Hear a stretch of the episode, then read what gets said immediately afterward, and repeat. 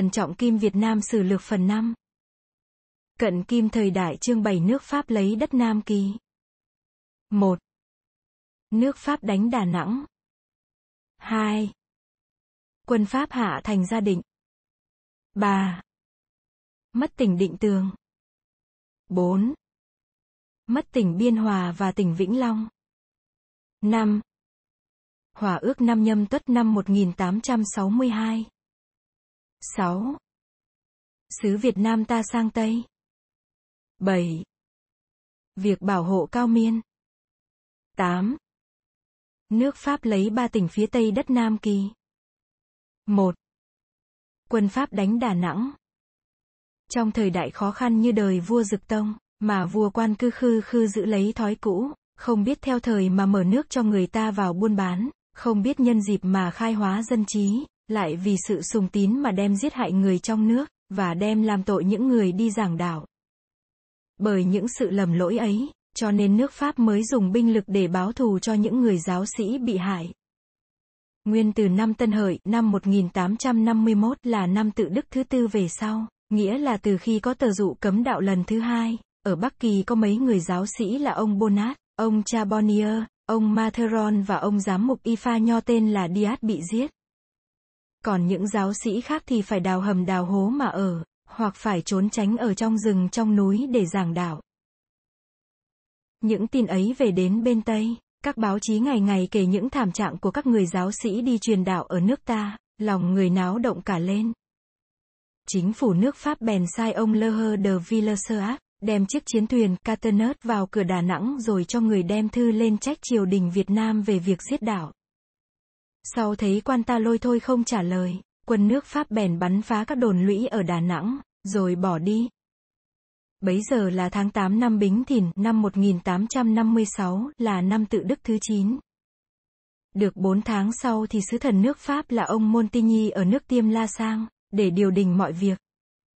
Chiếc tàu của ông Montigny đi vào đóng ở cửa Đà Nẵng, rồi cho người đưa thư lên nói xin cho người nước Pháp 202 được tự do vào thông thương, đặt lĩnh sự ở Huế, mở cửa hàng buôn bán ở Đà Nẵng, và cho giáo sĩ được tự do đi giảng đạo. Trong bấy nhiêu điều, triều đình nước ta không chịu điều nào cả. Bấy giờ bên nước Pháp đã lập lại đế hiệu, cháu ông nã phá luân đệ nhất là nã phá luân đệ tam lên làm vua. Triều chính lúc bấy giờ thì thuận đảo, lại có bà hoàng hậu Eugenie cũng sùng tín. Và chăng khi chiếc tàu Caternet vào cửa Đà Nẵng, có ông giám mục Pellerin trốn được xuống tàu rồi về bệ kiến Pháp Hoàng, kể rõ tình cảnh các người giảng đạo ở Việt Nam. Ông P. Cao Chu chép ở trong sách Nam Kỳ Sử Ký, Histoire de la Cochinchine, rằng Lúc bấy giờ có nhiều người quyền thế như ông chủ giáo thành Roang là Mgia de Bonnechow và có lẽ cả bà hoàng hậu cũng có nói giúp cho ông giám mục Pellerin. Bởi vậy Pháp Hoàng mới quyết ý sai quan đem binh thuyền sang đánh nước ta. Lại nhân vì những giáo sĩ nước Y Pha Nho cũng bị giết, cho nên chính phủ hai nước mới cùng nhau chủ tính việc sang đánh nước Việt Nam. Ấy cũng tại vì vua quan mình làm điều trái đạo, giết hại những người theo đạo gia tô cho nên mới có tai biến như vậy. Tháng 7 năm Mậu Ngọ năm 1858 là năm tự đức thứ 11, Hải quân trung tướng nước Pháp là Rigaud de Ginuili đem tàu Pháp và tàu Y Pha Nho cả thảy 14 chiếc, chở hơn 3.000 quân của hai nước vào cửa Đà Nẵng, bắn phá các đồn lũy, rồi lên hạ thành An Hải và thành Tôn Hải. Triều đình được tin ấy liền sai ông Đào Chí ra cùng với quan tổng đốc Nam Nghĩa là Trần Hoàng Tiễu Ngự.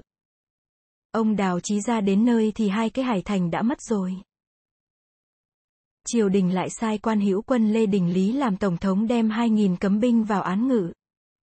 Ông Lê Đình Lý vào đánh với quân Pháp một trận ở xã Cẩm Lệ bị đạn, về được mấy hôm thì mất. Vua Dực Tông lại sai quan kinh lược sứ là ông Nguyễn Tri Phương vào làm tổng thống, ông Chu Phúc Minh làm đề đốc cùng với ông Đào Chí chống giữ với quân Pháp và quân Y Pha Nho. Ông Nguyễn Tri Phương lập đồn liên trì và đắp lũy dài từ Hải Châu cho đến Phúc Ninh, rồi chia quân ra phòng giữ. Cứ như sách Nam kỳ sử của ông Cao Chu thì ý quan trung tướng Rigaud de Ginwilly định lấy Đà Nẵng xong rồi, lên đánh Huê, nhưng mà đến lúc bấy giờ thấy quan quân phòng giữ cũng rát, và lại có người đem tin cho trung tướng biết rằng có hơn 10.000 quân ở Huế sắp kéo xuống. Trung tướng không biết rõ tình thế ra làm sao, mà đường xá lại không thuộc, cho nên cũng không dám tiến quân lên. Nhân vì khi trước các giáo sĩ đều nói rằng hễ quân Pháp sang đánh, thì dân bên đạo tức khắc nổi lên đánh giúp, đến nay không thấy tin tức gì, mà quân lính của trung tướng thì tiến lên không được. Ở Đà Nẵng thì chỗ ăn chỗ ở không có, lại phải bệnh dịch tả chết hại mất nhiều người, bởi vậy trung tướng lấy làm phiền lắm. Bấy giờ có ông giám mục Pellerin cũng đi theo sang ở dưới tàu Menesis, trung tướng cứ trách ông giám mục đánh lừa mình, giám mục cũng tức giận bỏ về ở nhà tu dạy đạo tại thành Penang ở bên Mã Lai. Được mấy tháng, trung tướng liệu thế đánh Huế chưa được, bèn định kế vào đánh gia định là một nơi dễ lấy, và lại là một nơi trù phú của nước Nam ta. 2. Quân Pháp vào đánh gia định.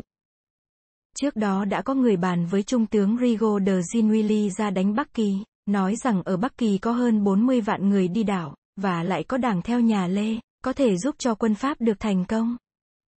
Trung tướng cho đi do thám biết rằng đất Nam Kỳ dễ lấy hơn, và lại là đất giàu có, nhiều thóc gạo.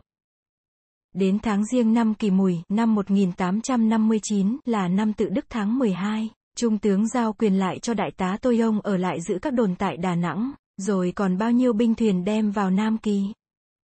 Quân Pháp vào cửa Cần Giờ, bắn phá các pháo đài ở hai bên bờ sông Đồng Nai, rồi tiến lên đánh thành Gia Định. Ở Gia Định, bấy giờ tuy có nhiều binh khí, nhưng quân lính không luyện tập, việc võ bị bỏ trễ nải, cho nên khi quân Pháp ở cửa Cần Giờ tiến lên, Quan hộ đốc là Vũ Duy Ninh vội vàng tư đi các tỉnh lấy binh về cứu viện, nhưng chỉ trong hai ngày thì thành vỡ.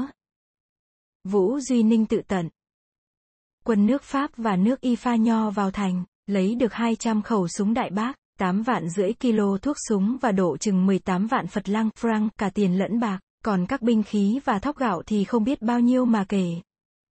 Trung tướng Rigo de Ginuili lấy được thành gia định rồi, đốt cả thóc gạo và san phẳng thành trì làm bình địa chỉ để một cái đồn ở phía nam, sai thủy quân trung tá Joregui Berry đem một đạo quân ở lại chống giữ với quân của ông Tôn thất hợp đóng ở đất Biên Hòa. Trung tướng lại đem quân trở ra Đà Nẵng, rồi tiến lên đánh một trận ở đồn Phúc Ninh. Quân ông Nguyễn Tri Phương thua phải lui về giữ đồn Nại Hiên và đồn Liên Trì. 203 Trung tướng muốn nhân dịp đó mà định việc giảng hòa, nhưng mà triều đình cứ để lôi thôi mãi, Người thì bàn hòa, kẻ thì bàn đánh, thành ra không xong việc gì cả. Mà quân Pháp lúc bấy giờ ở Đà Nẵng khổ sở lắm, nhiều người có bệnh tật trung tướng Rigo de Ginuili cũng đau, phải xin về nghỉ. Chính phủ Pháp sai hải quân thiếu tướng Pet Badi sang thay cho trung tướng Rigo de Ginuili và nhân thể để chủ việc giảng hòa cho xong. Đến tháng 10 năm Kỳ Mùi, năm 1859 thì thiếu tướng sang đến nơi và cho người đưa thư bàn việc hòa, chỉ cốt xin đừng cấm đạo, để cho các giáo sĩ được tự do đi giảng đạo, đặt lĩnh sự coi việc buôn bán ở các cửa bể và đặt sứ thần ở Huế. Đại đề thì cũng như những điều của ông Montigny đã bàn năm trước. Nhưng chẳng may lúc bấy giờ ở trong triều không ai hiểu chính sách ngoại giao mà chủ trương việc ấy, hóa ra làm mất cái dịp hay cả cho hai nước.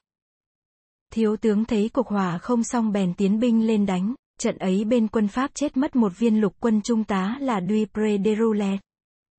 Khi quân Pháp và quân Y pha nho sang đánh nước ta ở Đà Nẵng và Gia Định, thì quân nước Anh và quân nước Pháp đang đánh nước tàu ở mạn Hoàng Hải.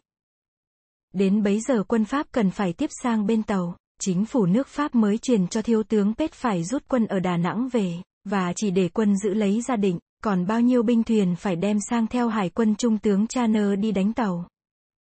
Bởi vậy đến tháng 3 năm canh thân, năm 1860, quân Pháp đốt cả dinh trại ở Trà Sơn rồi xuống tàu. Về đến gia định, thiếu tướng Pết để hải quân đại tá De Aries ở lại giữ gia định, còn bao nhiêu binh thuyền đem lên phía Bắc hội với binh thuyền của nước Anh để đánh nước tàu.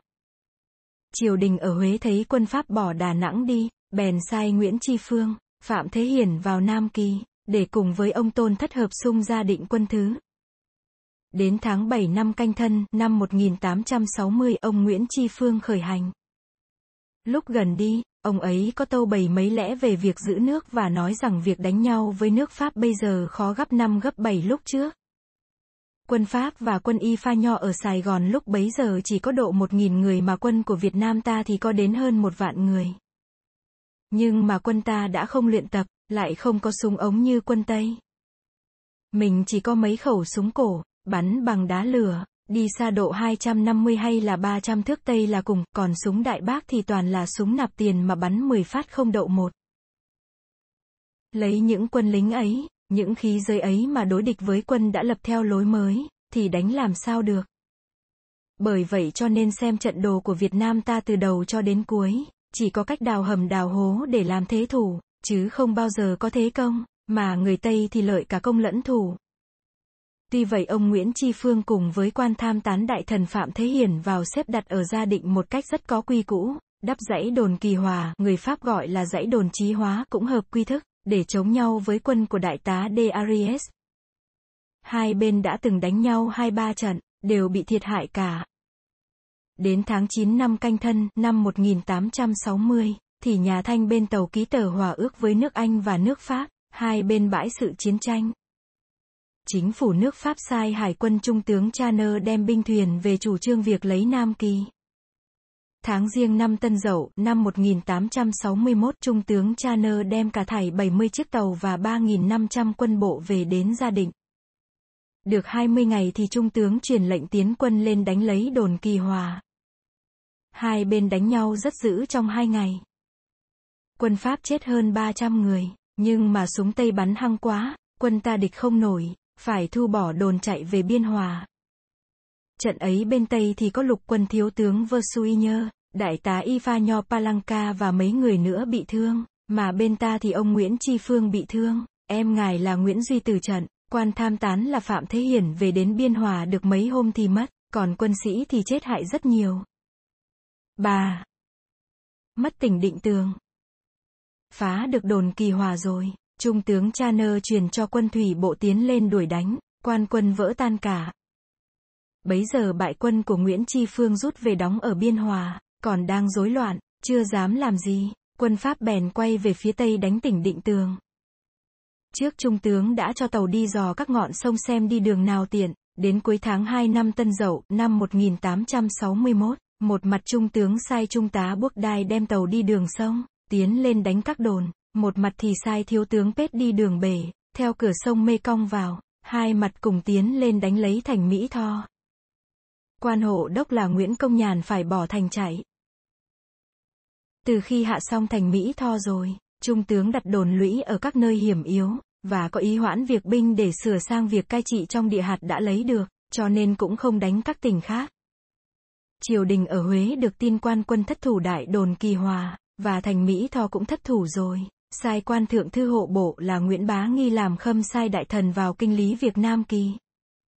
Nguyễn Bá Nghi biết thế chống không nổi với quân Pháp, dâng sớ về xin giảng hòa. Nhưng ở trong chiều lúc bấy giờ có bọn Trương Đăng Quế không chịu, bắt phải tìm kế chống giữ.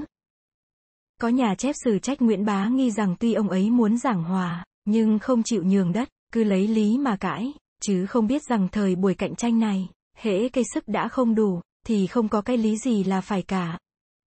Và trang quân nước Pháp đã sang đánh lấy mấy tỉnh ở Nam Kỳ, là cốt để làm thuộc địa, lẽ nào tự nhiên lại đem trả lại. Bởi vậy sự giảng hòa cứ lôi thôi mãi không xong. Mà ở trong địa hạt tỉnh Gia Định và tỉnh Định Tường lúc ấy lại có mấy người như Chi huyện Toại, Phó Quản cơ Trương Định, Thiên Hộ Dương dù những người nghĩa dũng nổi lên đánh phá quân Pháp. Quân Pháp cứ đánh dẹp mãi dân tình cũng bị lắm điều cực khổ.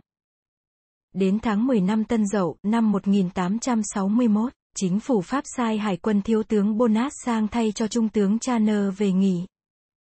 4. Mất tỉnh Biên Hòa và tỉnh Vĩnh Long. Thiếu tướng Bonas thấy quan quân ta cứ chống giữ mãi, bèn quyết ý đánh lấy tỉnh Biên Hòa và tỉnh Vĩnh Long.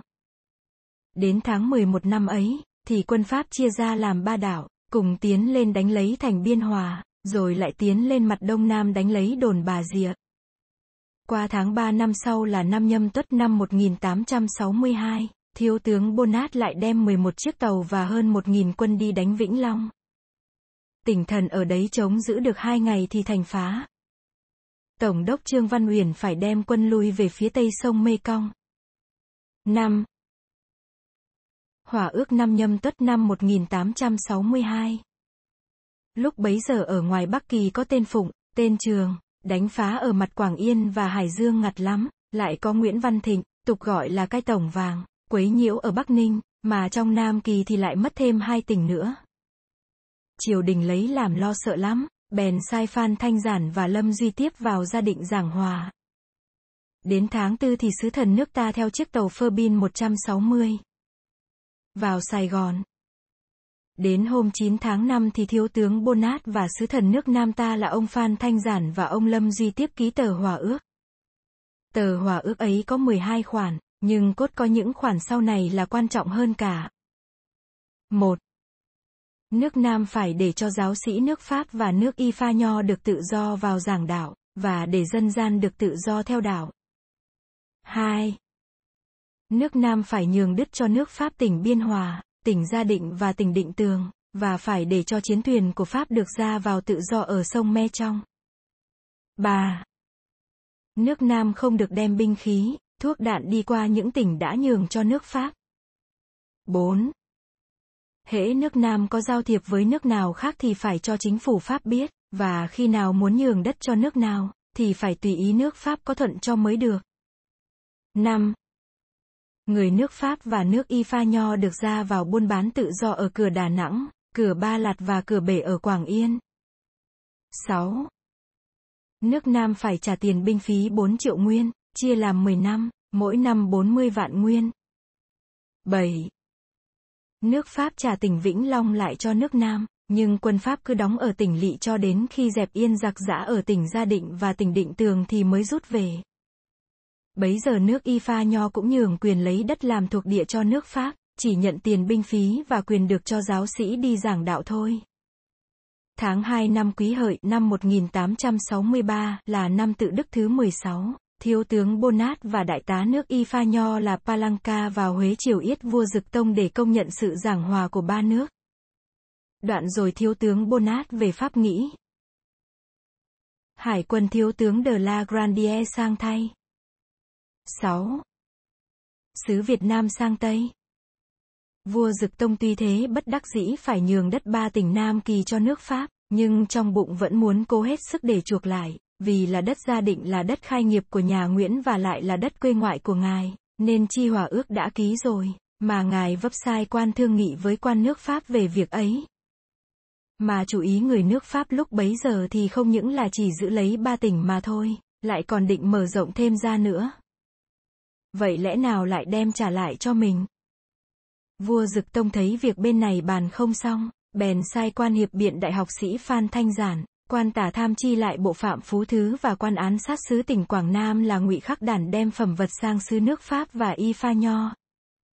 Còn việc giao thiệp ở trong Nam Kỳ thì giao lại cho quan tổng đốc tỉnh Vĩnh Long là Trương Văn Huyền. Tháng 6, các sứ thần xuống tàu e câu vào gia định rồi sang tàu European cùng với quan nước Pháp và quan nước Ifa Nho sang Tây. Đến tháng 8 thì tàu European về tới nước Pháp, sứ thần nước ta lên Paris, xin vào triều yết Pháp Hoàng nã phá luân đệ tam. Nhưng bấy giờ Pháp Hoàng sắp đi ngự mát, sứ thần ta phải ở lại chờ đến hơn một tháng mới được yết kiến. Ông Phan Thanh giản Tây bày mọi lẽ về việc xin chuộc ba tỉnh Nam Kỳ. Pháp Hoàng ban rằng việc đó để đình nghị xem thế nào rồi sau sẽ trả lời cho triều đình Huế. Mấy hôm sau, bọn ông Phan Thanh Giản đi sang Y Pha Nho, rồi đến cuối năm thì các sứ thần xuống tàu Zeppelin trở về. 7. Việc bảo hộ cao miên Trong khi sứ nước ta sang Tây lo việc chuộc lại mấy tỉnh ở Nam Kỳ, thì ở bên này thiếu tướng De La Grandier một mặt cứ đánh dẹp mọi nơi, xếp đặt cách cai trị, định thuế lệ và mở trường dạy chữ Pháp và chữ quốc ngữ 161, một mặt sai quan đi kinh doanh việc bảo hộ nước cao miên, chân lạp. Nguyên từ năm Kỳ Mùi, năm 1859, vua nước cao miên là An Dương, tức là nạc ông Tôn, mất rồi. Người con trưởng tên là Norodom, ông Lân, lên nối ngôi. Đến năm Tân Dậu, năm 1861, thì người em Norodom là Sivater nổi lên tranh ngôi của anh. Norodom phải chạy sang Tiêm La. Sang năm nhâm tất năm 1862, vua Tiêm La sai quân đem Norodom về nước, rồi đặt quan ở ô đông để bảo hộ Cao Miên. Lúc bấy giờ ở Cao Miên có ông giám mục tên là Mise khuyên vua Norodom về với nước Pháp thì Tiêm La không dám bắt nạt. Bên này thiếu tướng de la Grandier cũng sai đại úy Daudat de la Gre sang kinh doanh việc bảo hộ Cao Miên. Ông Daudat de la Gre sang Cao Miên trong một năm trời thu xếp mọi việc, đến năm Giáp Tý, năm 1864 thì nước Tiêm La phải rút quân về, nhường quyền bảo hộ cho nước Pháp. 8. Nước Pháp lấy ba tỉnh phía tây đất Nam Kỳ. Ở bên Pháp lúc bấy giờ chính phủ cũng còn phân vân, chưa quyết hẳn lấy hay là trả đất Nam Kỳ, mà Pháp Hoàng thì thấy đường xá xa xôi cũng ngại, bèn sai hải quân trung tá Obarat Habali sang điều đình với triều đình ở Huế về việc cho chuộc ba tỉnh Nam Kỳ. Vua Dực Tông lại sai quan lại bộ thượng thư là ông Phan Thanh Giản ra sung chức toàn quyền cùng với Trần Tiễn Thành và Phan Huy Vịnh để thương nghị với sứ thần nước Pháp. Ông Obarat đưa bản thảo tờ hòa ước, đại lực nói rằng nước Pháp trả lại ba tỉnh gia định, Biên Hòa và Định Tường cho nước Nam, chỉ giữ Sài Gòn, Mỹ Tho và Thủ Dầu một để đóng quân. Nhưng nước Nam phải để nước Pháp được quyền bảo hộ cả sáu tỉnh Nam Kỳ. Nước Nam lại phải chịu mỗi năm là 2 triệu nguyên tiền thuế. Năm Ất Sửu, năm 1865, quan thượng thư Đờ Chaselup Loba muốn biết rõ tình thế bên Việt Nam này, bèn gọi thiếu tướng De La Grandier về hội nghị và sai hải quân thiếu tướng Ross sang thay. Thiếu tướng De La Grandie về Pháp cả đi lẫn về mất 7 tháng, lại trở sang kinh lý Việt Nam Kỳ. Lúc bấy giờ ở ba tỉnh của Pháp đã thành nếp rồi. Thiếu tướng de la Grandie ở Pháp sang đã quyết ý lấy nốt ba tỉnh phía Tây.